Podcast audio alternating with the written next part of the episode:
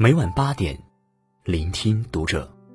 大家好，我是主播小贤，欢迎收听读者。今天跟大家分享的文章，来自作者北阁小窗。不管你和谁结婚，都要记住七条忠告。关注读者新媒体，一起成为更好的读者。正确的婚姻观是：结婚要慢。离婚要快，很多人都过反了。有人说，婚姻不需要忠告，那是你自己的经历。然而事实是，婚姻的幸福各有姿态，失败的理由却多有类似。去年浙江省公布全省离婚调查，不少人的离婚原因都是一样的，造成婚姻失败的理由无非这几个。很多人经历过婚姻的苦，窥探过婚姻的本质，自然有了经验之谈。如果能听过来人一句，留个心眼，躲过某些暗坑，不是很好吗？兼听则明，偏听则暗。不管你和谁结婚，尤其要记住这七条忠告：一、婚前互相了解生活方式。金星说：“爱情可以抛去生活去谈，但是婚姻不是。婚姻就是生活。在决定结婚前，一定要了解对方的生活方式。在这个过程中，两个人都要坦然一些，把自己最真实的生活方式表现出来。两者碰撞会有意想不到的效果。生活方式一致，感情会升温。”生活方式不一致，就要慎重考虑。如果你喜欢吃路边摊，他喜欢吃牛排，你愿意陪他坐在西餐厅里摆弄用不惯的刀叉，他愿意陪你坐在塑料椅上吃麻辣烫到头顶冒汗，这样的生活也颇有情趣。但是，如果他爱吃牛排，就看不起你的路边摊，甚至嘲讽。爱吃路边摊的都是土鳖。那么，请果断分手。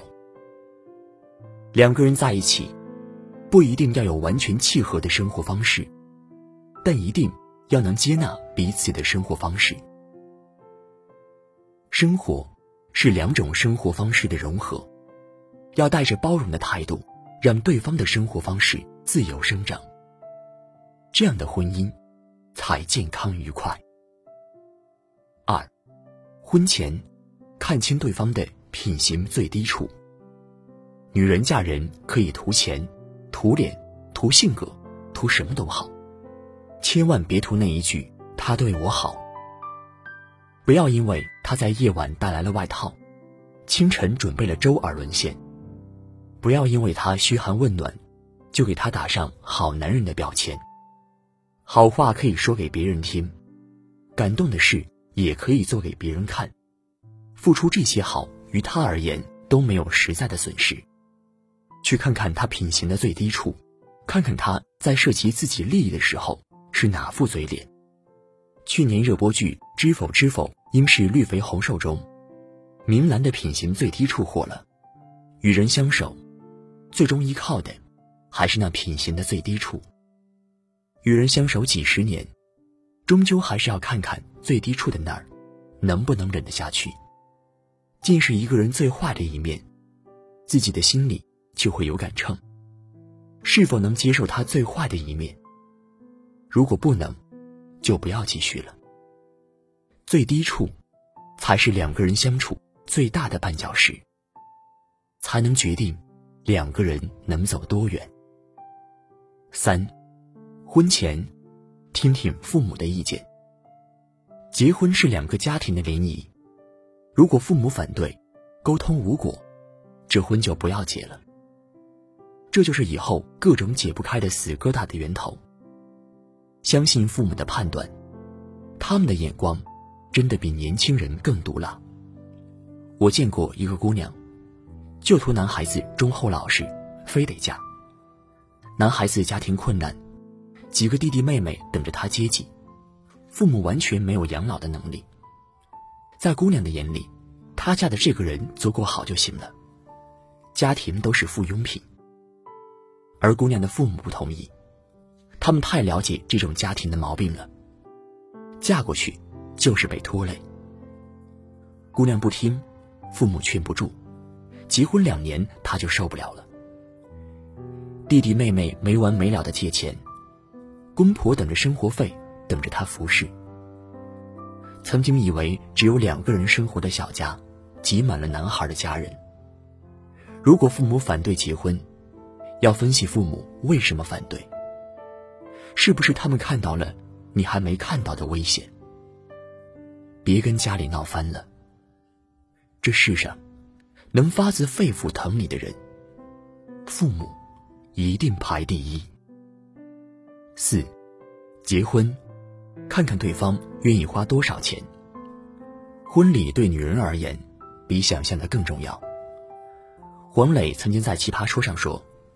如果有一天，有个男人向他的女儿求婚，而对方说不办婚礼，那么他会跟女儿说：“不要嫁给他，因为如果爱一个人，连一个很庄重的仪式感都不愿意给，这样是不对的。这既是对女儿的轻视，也是对父母的不尊重，更是对婚姻的不重视。男人如何迎娶你，以后就如何对待你。”不是说花的钱多就好，而是看他愿意花多少心血，让你嫁得体面。婚礼不用大操大办、掏空积蓄，简单温馨，让双方亲朋好友见证幸福就可以了。仪式感有多重要？一个自己花了很多心血娶回来的妻子，和一个一分钱不花娶回来的妻子，在男人心里是不一样的。尊重你，才会为你花精力；欢迎你，才会为你花时间；保护你，才会为你花心思。如果连一场真心付出的婚礼都不能给你，这样的家庭嫁过去，有什么地位？五，婚后，永远别忘了互相赞美。有调查显示，在单身。一个爱你但又爱抱怨的伴侣之间，七成男性选择了单身。同样，多数女性也会做同一个选择。婚姻里，不断发现对方的优点，不断赞美对方的优点很重要。如果盯着对方的缺点，会越来越觉得讨厌，面目可憎。而你的厌恶，只会让对方也开始讨厌你。与其让心里曾经优秀的人一点点破灭，不如用自己的眼光去重塑对方。好的伴侣是夸出来的，尝过被夸奖的甜头，才会越来越往优秀靠拢，两个人的关系也会越来越好。如果婚姻有保鲜剂，一定是互相夸奖。六，婚后。保护自己的财产。经济独立虽是老话题，然而依然是懂的人多，做到的人少。婚后是选择继续工作还是做全职太太，都是个人想法，任何人都不能绑架。但是，要记住了，选择了一种生活，就要学会承担风险。继续工作，那就要吃够周旋于家庭和职场的苦。做全职太太。就要忍受做不完的家庭琐事。如果说一定有个办法平衡两者的痛苦，那就是保护好自己的财产。保护好财产，就是给自己准备了后路。这样，即使婚姻失败，也有个基本的生活保障。生活里不乏一些砸钱投资男人却落得背叛的例子。那些把财产倾囊拿出支持老公工作的女人。爱的不求回报，连老公成功后的一杯羹都不求分到。结局却是，他有钱了出轨，自己人财尽失。李碧华说过：“不要提携一个男人，否则这个男人成功了，会在另一个女人身上找自尊。千万不要把自己的个人财产、婚前财产全都投进婚姻里。哪一天婚姻失败，血本无归。七，婚后不要攀比幸福。有人把结婚当成过上更好生活的方式，这种想法过于傻了。你多大能力，婚姻就是什么水平，不是结了个婚，生活水平就该提高。我们嫁的是人，而不是提款机。想明白这一点，就该在婚姻里少一点攀比。石康说过一段话：攀比的效果，一般都是伤害。因人都愿意用自己的所无比别人所有，最终令自己感到不适与自怜。我认为攀比没有用，因为每人的一生都是长长的链条，不能从中拿一小节来比。李嘉诚比你有钱，但他比你岁数大。你跑起的轻快对他来说，买到破产也买不到。很多烦恼都是比出来的。别人收到了钻戒，你看着自己收到的花，就觉得不幸福了。可是还有人收到的是空气，是抱怨，是打骂。珍惜婚姻里对方的每一点付出和真心，这才是真真切切属于自己的。一年有四季，有三百六十多天，阴晴风雨都有。婚姻很长。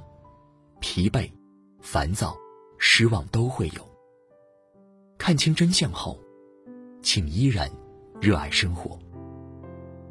最后要说的是，正确的婚姻观是：结婚要慢，离婚要快。很多人都过反了。结婚前不够了解就结婚，结婚后面对垃圾婚姻却大都蹉跎半生，也不敢走出来。时刻记住，婚姻是一种人生选择，而不是人生。嫁不出去的人，远没有嫁错了的人多。